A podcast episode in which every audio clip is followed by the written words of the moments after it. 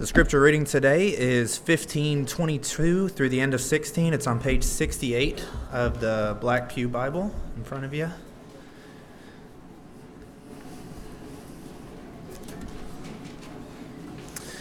Then Moses made Israel then Moses made Israel set out from the Red Sea, and they went into the wilderness of Shur. They went three days into the wilderness and found no water. When they came to Marah, they could not drink the water of Marah because it was bitter. Therefore, it was named Marah. And the people grumbled against Moses, saying, What shall we drink? And he cried to the Lord, and the Lord showed him a log, and he threw it into the water, and the water became sweet. There the Lord made for them a statute and a rule, and there he tested them, saying, If you will diligently listen to the voice of the Lord your God, and do that which is right in his eyes, and give ear to his commandments, and keep all his statutes, I will put none of the diseases on you that I put on the Egyptians, for I am the Lord your healer. Then they came to Elim, where there were twelve springs of water and seventy palm trees, and they encamped there by the water. They set out from Elim, and all the congregation of the people of Israel came to the wilderness of Sin, which is between Elim and Sinai, on the fifteenth day of the second month after they had departed from the land of Egypt. And the whole congregation of the people of Israel grumbled against Moses and Aaron in the wilderness. And the people of Israel said to them, would that we had died by the hand of the Lord in the land of Egypt, when we sat by the meat pots and ate bread to the full. For you have brought us into the wilderness to kill this holy assembly with hunger. Then the Lord said to Moses, Behold, I am about to rain bread from heaven, for you and the people shall go out and gather a day's portion every day, that I may test them, whether they will walk in my law or not. On the sixth day, when they prepare what they bring in, it will be twice as much as they gather daily. So Moses and Aaron said to all the people of Israel, At evening you shall know that it was the Lord who brought you out of the land of Egypt. And in the morning you shall see the glory of the Lord, because he has heard your grumbling against the Lord. For what are we that you grumble against us? And Moses said, When the Lord gives you in the evening meat to eat, and in the morning bread to the full, because the Lord has heard your grumbling, that you grumble against him. What are we? Your grumbling is not against us, but against the Lord. Then Moses said to Aaron, Say to the whole congregation of the people of Israel, Come near before the Lord, for he has heard your grumbling. And as soon as Aaron spoke to the whole congregation of the people of Israel, they looked toward the wilderness, and behold, the glory of the Lord appeared in the cloud. And the Lord said to Moses, I have heard the I have heard the grumbling of the people of Israel. Say to them, At twilight you shall eat meat, and in the morning you shall be filled with bread. Then you shall know that I am the Lord your God. In the evening quail came up and covered the camp, and in the morning dew lay around the camp. And when the dew had gone, there was on the face of the wilderness a fine flake-like thing, made flake-like thing, fine as frost on the ground. When the people of Israel saw it, they said to one another, What is it? For they did not know what it was. And Moses said to them, It is bread that the Lord has given you to eat. This is what the Lord has commanded. Gather of it, each one of you, as much as he can eat. You shall each take an omer, according to the number of the persons that each of you has in his tent. And the people of Israel did so. They gathered some more and some less, some more and some less. But when they measured it with an omer, whoever gathered much had nothing left over. Whoever gathered little had no lack. Each of them gathered as much as he could eat. And Moses said to them, Let no one leave any of it over till the morning. But they did not listen to Moses. Some left part of it till the morning, and it bred worms and stank. And Moses was angry with them. Morning by morning they gathered it, and each as much as he could eat. But when the sun grew hot, it melted. On the sixth day they gathered twice as much bread, two omers each. And when all the leaders of the congregation came and told Moses, he said to them, This is what the Lord has commanded. Tomorrow is a day of solemn rest, a holy Sabbath to the Lord. Bake what you will bake, and boil what you will boil, and all that is left over lay aside to be kept till morning. So they laid it aside till the morning, as Moses commanded them, and it did not stink, and there were no worms in it. Moses said, Eat it today, for today is a Sabbath to the Lord, and today you will not find it in the field. Six days you shall gather it, but on the seventh day, which is a Sabbath, there will be none. On the seventh day, some of the people went out to gather, but they found none. And the Lord said to Moses, How long will you refuse to keep my commandments and my laws? See, the Lord has given you the Sabbath. Therefore, on the sixth day, he gives you bread for two days. Remain each of you in his place. Let no one go out of his place on the seventh day. So the people rested on the seventh day. Now the house of Israel called its name manna, and it was like coriander seed, white, and the taste of it was like wafers made with honey. Moses said, This is what the Lord has commanded. Let an omer of it be kept throughout your generations, so that they may see the bread with which I have fed you in the wilderness, when I brought you out of the land of Egypt. And Moses said to Aaron, Take a jar and put an omer of manna in it, and place it before the Lord to be kept throughout your generations. As the Lord commanded Moses, so Aaron placed it before the testimony to be kept. The people of Israel ate the manna forty years till they came to, to a habitable land. They ate the manna till they came to the border of the land of Canaan. An omer is a tenth part of an ephah.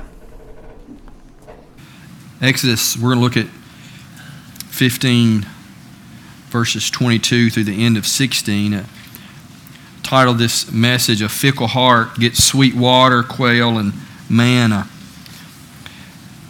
It has been a, a heavy week this week, to say the least. We've been heavy on our hearts as Kim Glass lost her father, and tomorrow we'll love on that family and to celebrate Mr. Allen's life and have an opportunity to preach the gospel um, and serve that family tomorrow. We have several that are sick. Um, Mr. Harold is um, doing um, better, um, holding his own. Uh, he had a liver transplant Jeff's father, and um, we're thankful for that. Terry Rose is, is home and he's getting better. Uh, Alan Barganier, Amy's stepfather, is not doing real well uh, these last few days, so we want to pray for these. And like I said, it's a heavy week, and we want to be the hands and feet of Jesus, and we want to serve people well and pray for folks well. So um, let's pray and we'll get started. We do, Lord, recognize that you are a mighty warrior and you have, by your grace and mercy, just as you led the Israelites out of Egypt, gave them victory, you saved their lives from the hand of the Egyptians. You have saved us as well. We have been redeemed, not by the Passover lamb of Egypt, but by Jesus, the one true Passover lamb. Because of his blood shed and his body broken, we have the victory. And as Phil mentioned, it's because of what Christ has done, we stand before you righteous, like him positionally. We're thankful for that. Because of that, we can, we can approach you boldly and we can make petitions boldly. And, and we do ask for grace for this sweet family that's lost a loved one. We ask for mercy and grace and help. And for those that are sick, we ask that you would be gracious to them as well. Father, you want us to draw near to you and cast our cares on you. And so we do that this morning. Thankful that you hear us and that you care for us. And Father, we want to yield to you your sovereignty and we want to trust you. It's like the, the daddy who had the boy that was possessed by a demon and he asked Jesus for help and he told Jesus that he he believed. He asked the Lord to help his unbelief. We ask the same today. You would help us to trust you. Help us to be faithful to you. And Father, as we study, we've sang truth and we're going to study truth, and we ask you would help us to help me to preach it and teach it clearly and help us to leave here empowered, willing to obey. Father, we're thankful for all that you brought to us. We know that some of our own folks are out traveling and some are sick. We know we have some folks who are visiting with us that are, are new, and Lord, they're, they're coming here today not because they have it all together, but because they're needy, just like the rest of us. And we ask that you would meet their needs. And I know some are looking for church homes and trying to find a place where their family can serve and be served. And we ask that you would direct their steps to where you would have them to be. And if, Father, if you want them to be here at Beaver, that you would use this morning's time together as a means to that end. We pray in Jesus' name. Amen. We are in the middle of this Exodus event, God has done a, a miraculous work redeeming the Israelites. And, and we could summarize the experience of Israel this way they were living in slavery for 400 years in Egypt, but then they trusted in God who provided a way for them to be rescued, passed over. They took that Passover lamb and they took the blood from that Passover lamb after they sacrificed it and put it over the doorframe of their homes, and the Lord passed over. And so, as a result of that, they were able to pass from death to life, not just in the Passover, but also in the, in the passing through the Red Sea, and they sang this song as we just sang the song of Moses. They sang a song, a song of salvation, and they're embarking on now. We're at a point in the, the story of Exodus where they're embarking on this pilgrimage, where they're headed not just wandering aimlessly, but they're heading towards the promised land because that is what God had promised Abraham. He would give them a land, the land of Canaan. And so they're on this long pilgrimage toward the promised land and they're going to live not however they want to, but they're going to live according to God's law because soon they're going to get to Sinai and God's going to give them His commandment, His standard for their lives. And so they're going to be living, attempting to live according to God's law, and finally they're going to reach the promised land. That's the the experience of Israel. That's where they're headed. And so, several things from our text today. First thing I want us to point out from our text is experiencing difficulties in the wilderness leads to faith failure in the lives of the Israelites. The singing has just finished. They passed through the Red Sea, and as the, the, the army of Egypt is washed up face down in the water, washed up on the shore, they're singing victory and praises to God, the song of Moses. And they take off into the desert, headed towards the promised land, being led by the Lord, right? The pillar of cloud by day, the pillar of fire by night, being led by the Lord through the desert, and it's dry and it's difficult. They had some water, but it soon ran out. They were three days into their trip, and they see an oasis. They see a place, a source of water. And so, of course, rushing to the water, they found it wasn't potable. What's it mean not to have potable water? Lily Kate, do you know what that means? if it's potable water. You have, if you're RVers, some of you RVers. Who's RVers in here? Where's Andrew and Sylvia? Are they in here somewhere? They are RV people. Um, you have potable water. We got some pictures of that, I think, don't we? No, potable water means it's drinkable. Because you have potable water and then you have black water. Don't drink the black water. Right? The black water is the wastewater from your RV. It's got a holding tank, it's got black water. It also has a tank that's very clean and, and it's potable. And some people I hear, I'm not an RVer, but I hear it's, it's real easy to get that mixed up and to make a mistake and plug up the wrong hose to the wrong tank, and that would be bad news for you and your family. But you have this, you have these dump stations. See, you have that that red X going through, this is uh, not potable water, this is a dump station. And so you, you have to figure that out when you get your RV. And I hear people make that mistake often. But you have the water here at, at Marah is what eventually became known as it's not potable, it's not drinkable, it's very bitter. Think about it. You're a, a family, maybe you're a mother, and you have very little water, and after three days you're bone dry which means your little ones don't have water. And we can do without, but when our little ones do without, well, that's a different story altogether, isn't it? And we can understand this, this response of the Israelites.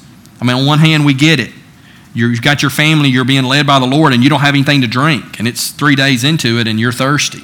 And you have little ones. We get it. You're freaking out a little bit, right?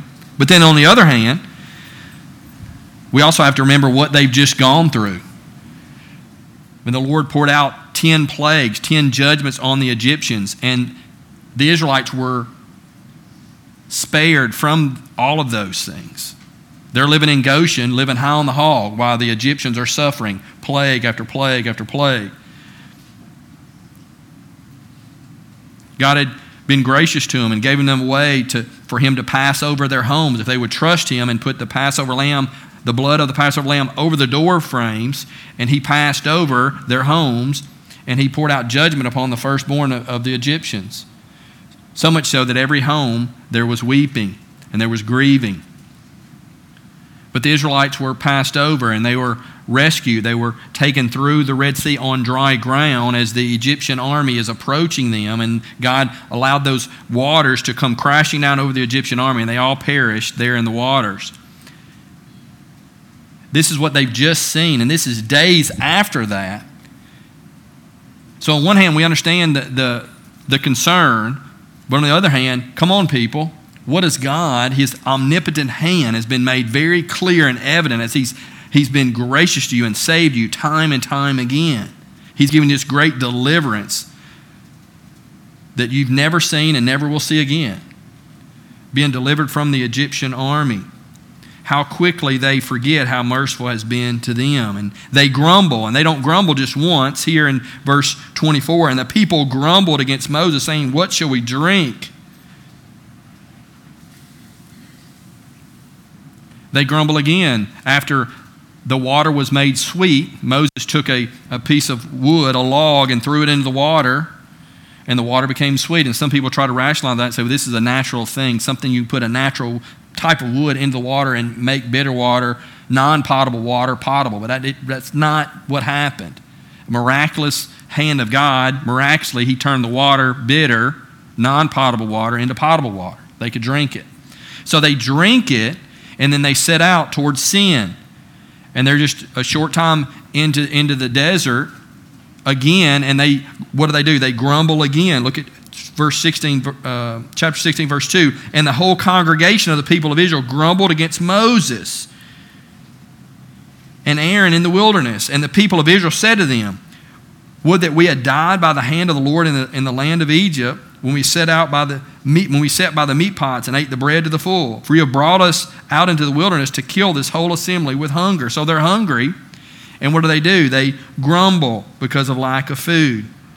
And he tells them, the grumbling is not against me. Look at verse 8. And Moses said, When the Lord gives you the in the evening meat to eat, and in the morning bread to the full, because the Lord has heard your grumbling, that you're grumbling against him.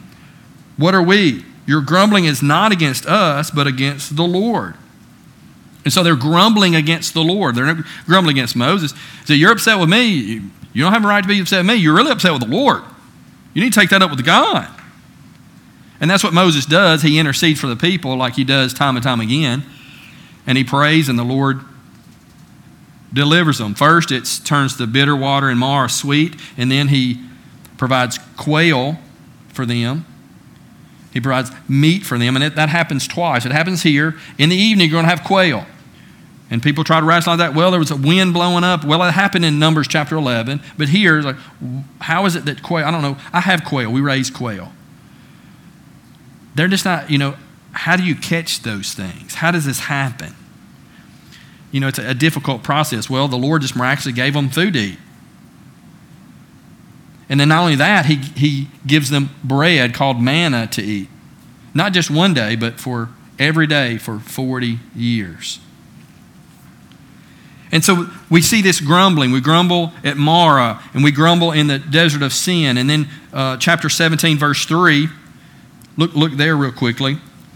After they left the, the receiving the quail, after they received the manna, they're going to continue through the desert. But the people thirsted there for water. They again get thirsty. And there the people grumbled against Moses and said, Why did you bring us out of Egypt? To kill us and our children and our livestock with thirst. And we're going to, Morgan's going to be preaching in a couple weeks when we return to this text after Niku leaves. He'll preach and teach that text. But we see that grumbling again. Grumble, grumble, grumble, and grumble. That's what they do. It's, it's like the heathen child who uh, you're taken to, to Walt Disney World. You know, it only costs for a family of four or five folks to go to Disney World, it only costs like $14,000, right? And so you're driving to Disney World, and it's like the heathen child that you know takes after your spouse because they're constantly complaining, How much further? Will we ever get out of this car? You know, and you're, you're planning, you done bought tickets and you're spending all this money and you've saved up and, and you're fixing to spend all this money and you have this kid that just keeps whining and complaining. It's kind of like the Israelites. The Lord has been so good and so good and so merciful and so gracious, and yet they grumble and grumble and grumble. A couple things about grumblers. How, raise your hand if you don't grumble. Anybody? Any takers? Yeah. Yeah, Bo. Come on. what, uh, let's talk about grumbling for a second. And we, we see it here in the text. Um, look at verse, verse uh, 2 and 3 of chapter 16 again. Let me make, make something uh, clear about grumblers. Grumblers don't perceive things rightly. And that's what the Israelites are doing. They're grumbling, and we have a tendency to do that. And grumbling is, is another way of grumbling, and saying getting in the flesh. It's carnal nature, it's in the flesh, it's what we did when we're lost, it's what lost people do. They're really good at it. And that's what we do when we're in the flesh. And that's our default mode, is we grumble. We're not thankful. We don't have thankful hearts. That's not our default mode. Our default mode, our carnal nature, is we grumble and complain.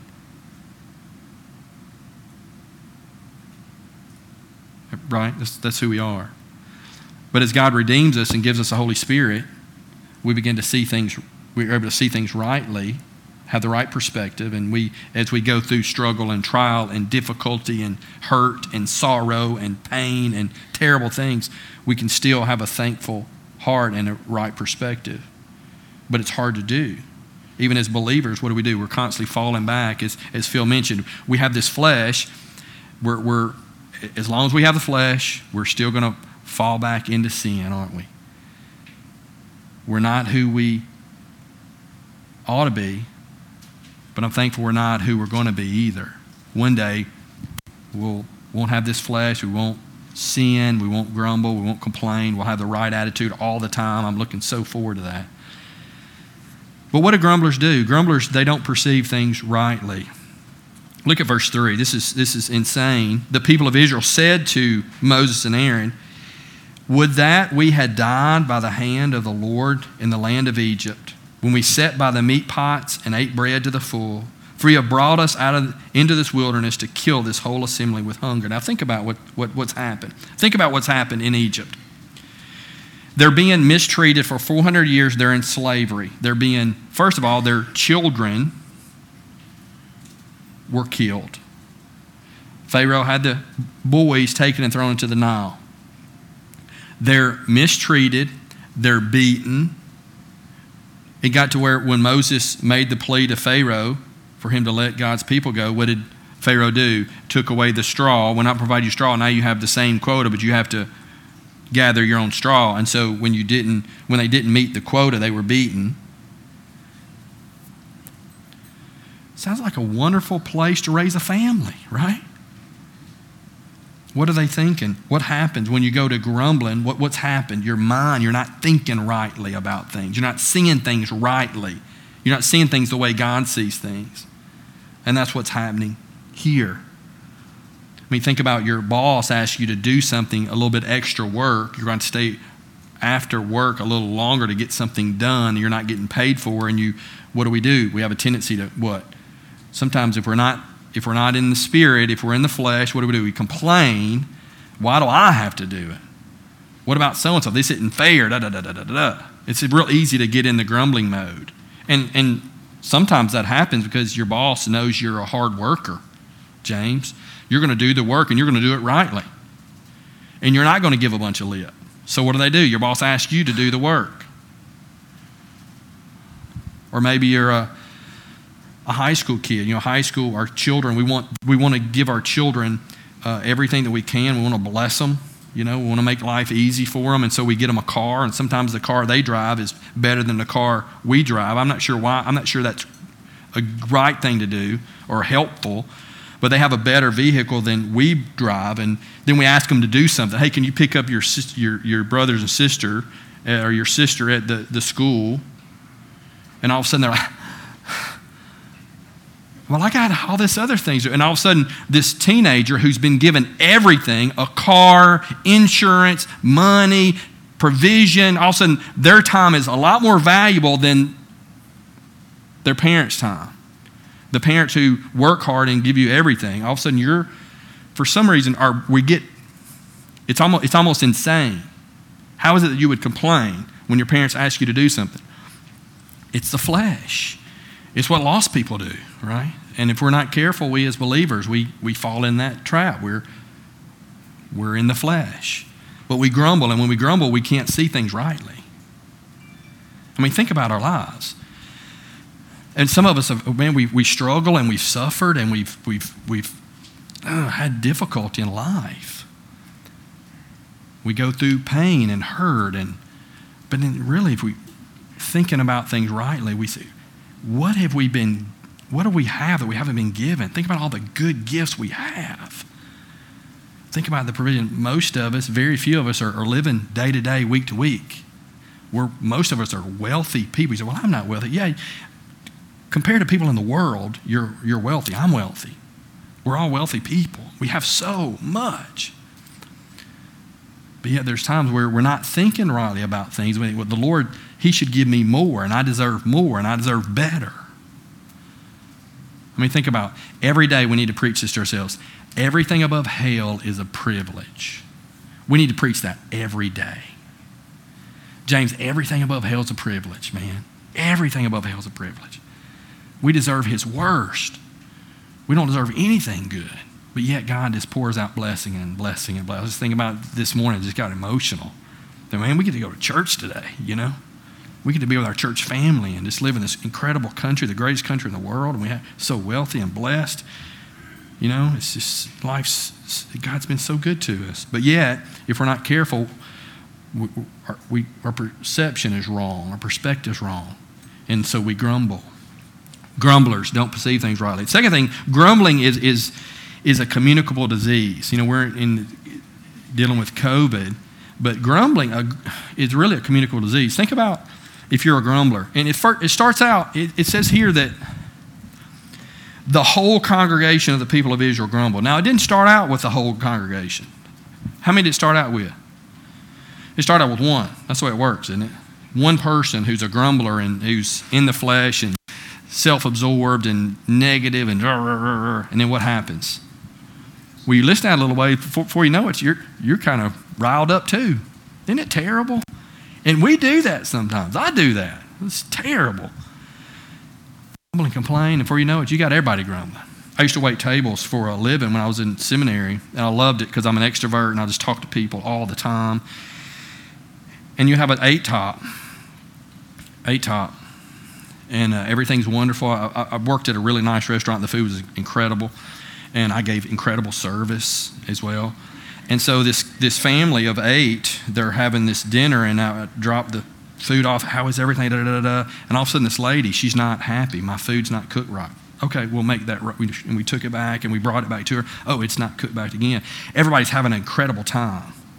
And they're all kind of looking at her like, all right, come on here. You know, I, I brought the food back several times. And then for I'm hitting appetizers on the, you know, whatever they need, just trying to make this lady happy. And you know what?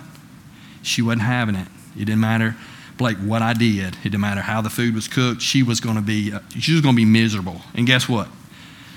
You know, the bill's a couple hundred bucks. She's miserable. Before it's over with, they're all mad. They're all mad at me. They're all mad at everybody. They're all mad at each other. $200. Tell my manager, he comes by, talks to them. They walk out and leave. Guess what? I spent two and a half hours waiting on them hand and foot. Guess how much money they left me? Zero. Why? The grumbler. It's contagious. Everybody else is tickled, loving it. The disgruntled grumbler, all of a sudden everybody's miserable, including me, right? But it's, it's contagious. We have to be really careful. In the church, in our homes, at work, grumbling is contagious. Also, grumbling is, uh, is, is really a uh, faith failure. It's really faith failure.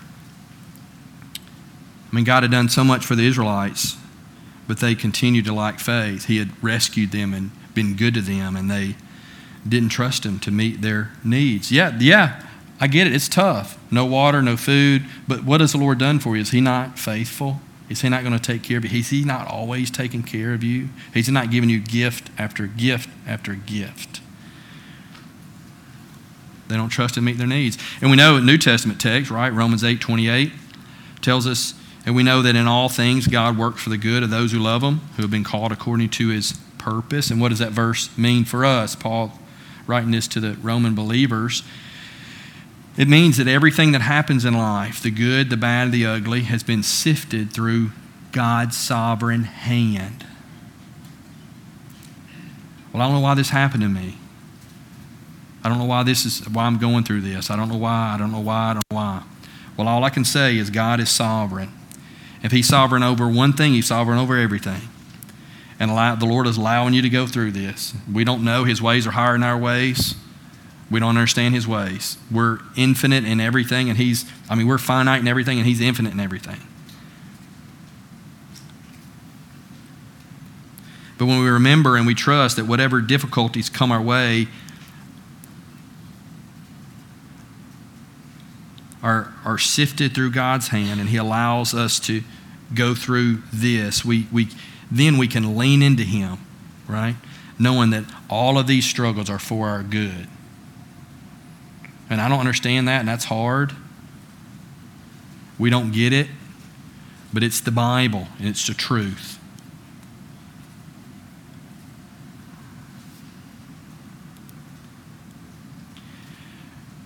We've made mention of the Lord. He's leading the Israelites through the desert. Pillar of cloud by day, pillar of fire by night. But yet, what do they do? He's leading the people, but yet, what, what, what they, they are having difficulty. And sometimes we think, well, if the Lord's with us, it's all going to be good. No more trouble. Man, we don't live in glory land, right? This is sin-filled world that we live in. But what we have to look forward to is glory, where everything's made right, and there's no more sin, and there's no more sorrow, and we're going to be with the Lord. But we as Christians, we, we struggle sometimes because the Lord is with us, but we, we don't remember that, and we lack faith. May the Lord give us increased faith to trust Him, even in times of struggle. John 6 33, we were promised, you read the New Testament, Jesus says, In me you may have peace, but in the world you'll have tribulation. The Lord says, But take heart, I've overcome the world. And He has, but that doesn't mean in this life that we don't have struggle. We all will. But these Hebrews, as soon as they run into difficulty, their faith flees. They can't see God for their struggles. And these struggles cause them to have faith failure. The second thing we see in our text today is God is merciful and compassionate to such a faithless people. They keep complaining and grumbling, and what does the Lord do here? It's, it's amazing how the Lord meets their needs. And it, how does the Lord respond to their grumbling? If you, if you continue the story and you continue to read and you get to number 16, there's a couple of knuckleheads called Korah and Dathan and Abiram and um, they complain against the Lord. They complain and they grumble. And, and what happened to them? Do you remember? Anybody know the story? They were swallowed up by the ground. They were buried alive by the Lord, facing his judgment because they grumbled. You're like, whoa. Yeah, it's kind of one of those stories like you read to your kids. You know, when your kids, yeah, you know what happened to them? They disobeyed the Lord. They complained a lot, and the ground opened up, and they were swallowed up by the ground.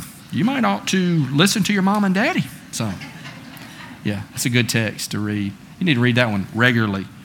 But that's in, no, that's in number 16. But here in Exodus 15 and 16, we don't see that. It's like, it's just, they haven't gotten there yet, right? They're on this beginning pilgrimage. They're starting out, and I don't, we don't understand all the Lord's ways. But here, He doesn't give them judgment. He doesn't. He doesn't give them judgment. He gives them grace. He turns the bitter water sweet. The end of chapter 15. And then he promises what he does, he gives them a glimpse of his glory, right? He gives them a glimpse of his glory. He allows them to see his glory. And what is that all about? It's just reminding them of his presence. They're, they're seeing this Shekinah glory in the cloud. And just a reminded, I'm with you, I'm with you, I'm here for you. And then what does he do? He, he promises quail. In the evening, you're going to have quail, and that's what he gave them. And then he says, You're going to have manna. And this manna is incredible. He says, He would rain bread from heaven on them, verse 4, chapter 16. Verse 8, I'm going to give you bread to the full. They'll be filled with bread, verse 12. Verse 16, they're going to gather every man as much as he should eat.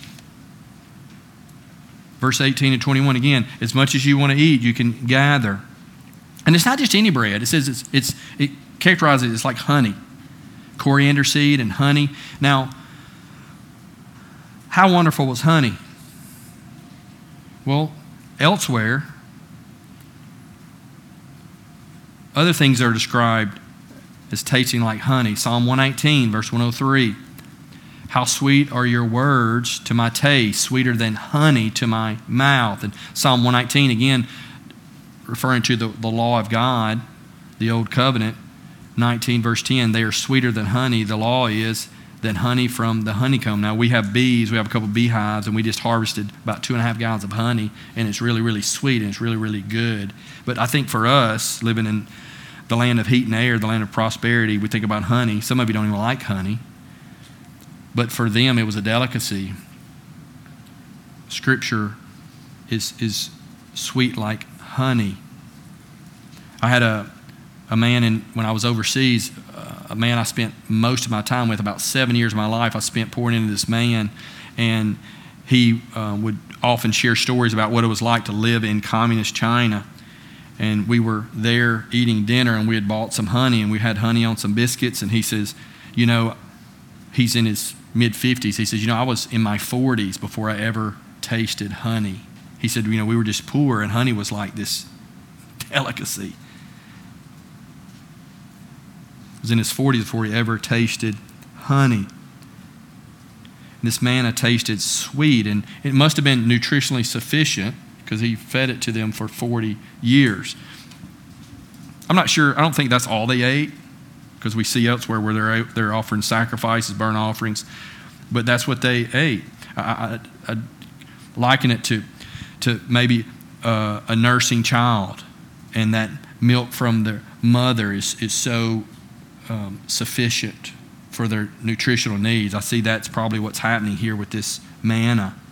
But the manna was to be gathered daily, and they shouldn't hoard it. And, and Chase read the text for us. You shouldn't hoard it. In fact, if you did hoard it and you, you gather too much, you're trying to hoard it and keep it and get more and more and more, what would happen? Overnight, it would rot and there'd be worms in it. It would stink. So God would make that stuff rot like that. On the sixth day, which was Friday for them, they would gather twice as much because they didn't gather any on the Sabbath. In fact, someone went out on the Sabbath to try to gather. Well, there's none there. Knucklehead, I said, gather twice as much on Friday. There's no gathering on Sunday. And it's amazing, the, the food they gathered on Friday never rotted, it never spoiled. Why? Because the Lord's doing miracles. He's providing for his people, He's being gracious and merciful.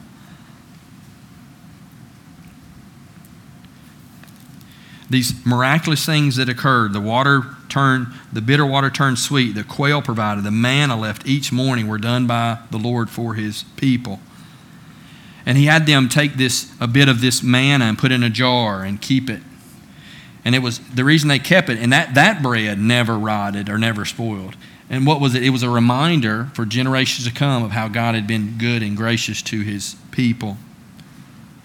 So you see this faith failure of his people, and you see God not giving them what they deserve, but being so merciful and gracious, providing all of these things for his people. And then, thirdly, we see him being good to his people so that they will know that he is the Lord. In chapter 6, verse 12.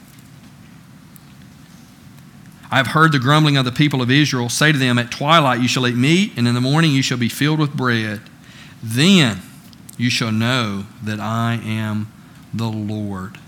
This, this then you should know that I'm Lord, it occurs like 14 times in the first half of the book of Exodus. God's purpose in being gracious to his people and rescuing his people and providing for his people is that so they would know that he is God and he alone is God and, and he is exalted on the earth. And we see this over and over again in, in chapter 6, verse 7, chapter 7, verse 5, chapter 7, verse 17, and over and over and over again. All these things the Lord's doing for his people so they'll know he's God. And, and we know that the Egyptians knew that he was God, right? The judgments, the plagues, the Red Sea. He did those things so the Egyptians would know that he is God. And they did. By the time it was over, they're like, please get out of here. Take all the money, take everything you want. Just get out of here because your God's too much for us. But he's doing this for this provision for the Israelites so they'll know that he is God.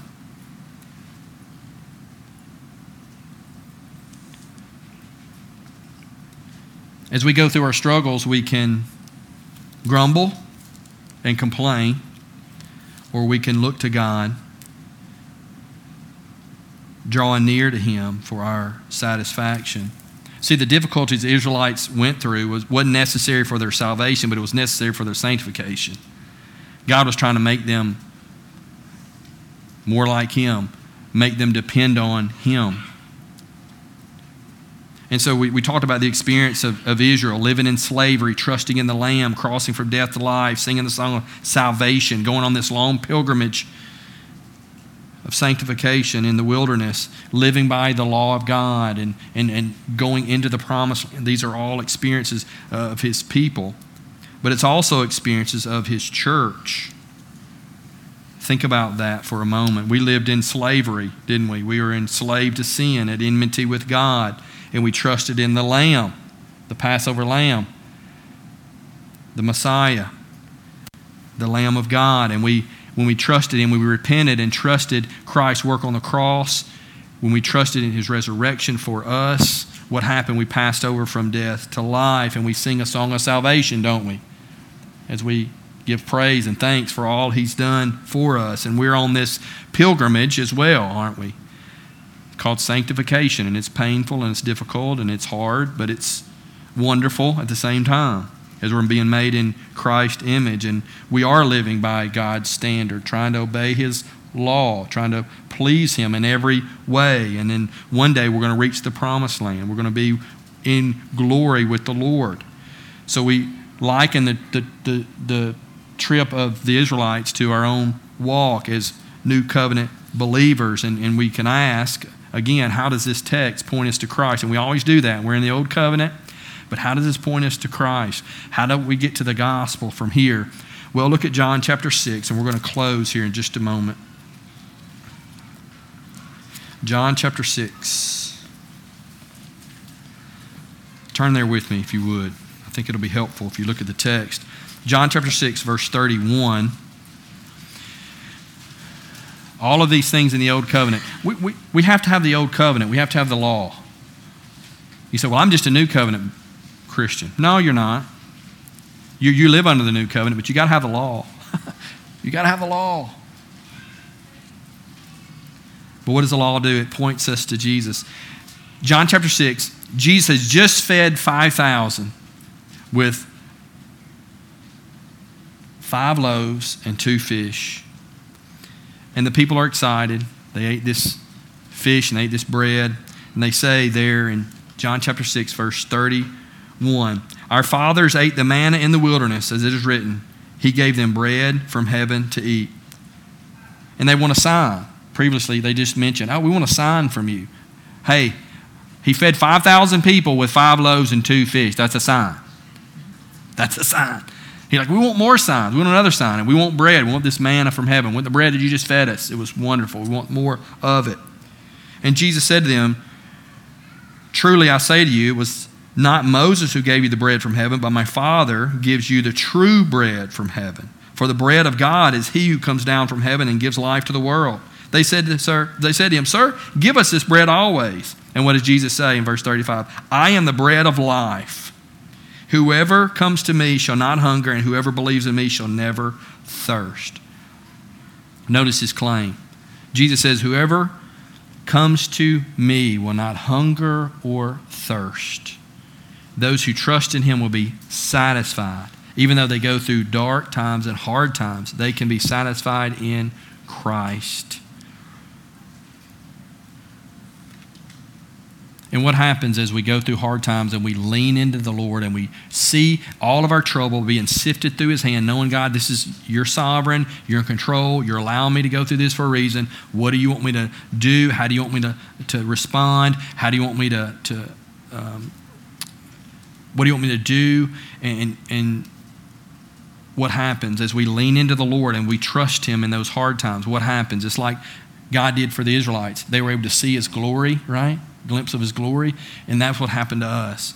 We're able to grow in our in our faith grow in our trust grow in our understanding of who he is and how good he is for us. We're able to see a little bit of his glory.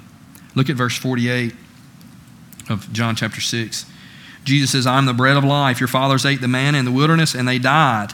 This is the bread that comes down from heaven so that one may eat it and not die I am the living bread that came down from heaven. If anyone eats of this bread, he will live forever. And the bread that I will give him for the life of the world is my flesh. The Israelites were given manna in the, in the wilderness. They were hungry, and God fed them. And Jesus says, All those people died. Physically, they died. But Jesus says, I want to satisfy you not just physically, I want to satisfy you spiritually. I'm the bread from heaven. He who partakes of my flesh, eats of my flesh, those who trust in Christ, his work on the cross, his resurrection, will be satisfied. You'll never thirst and you'll never hunger.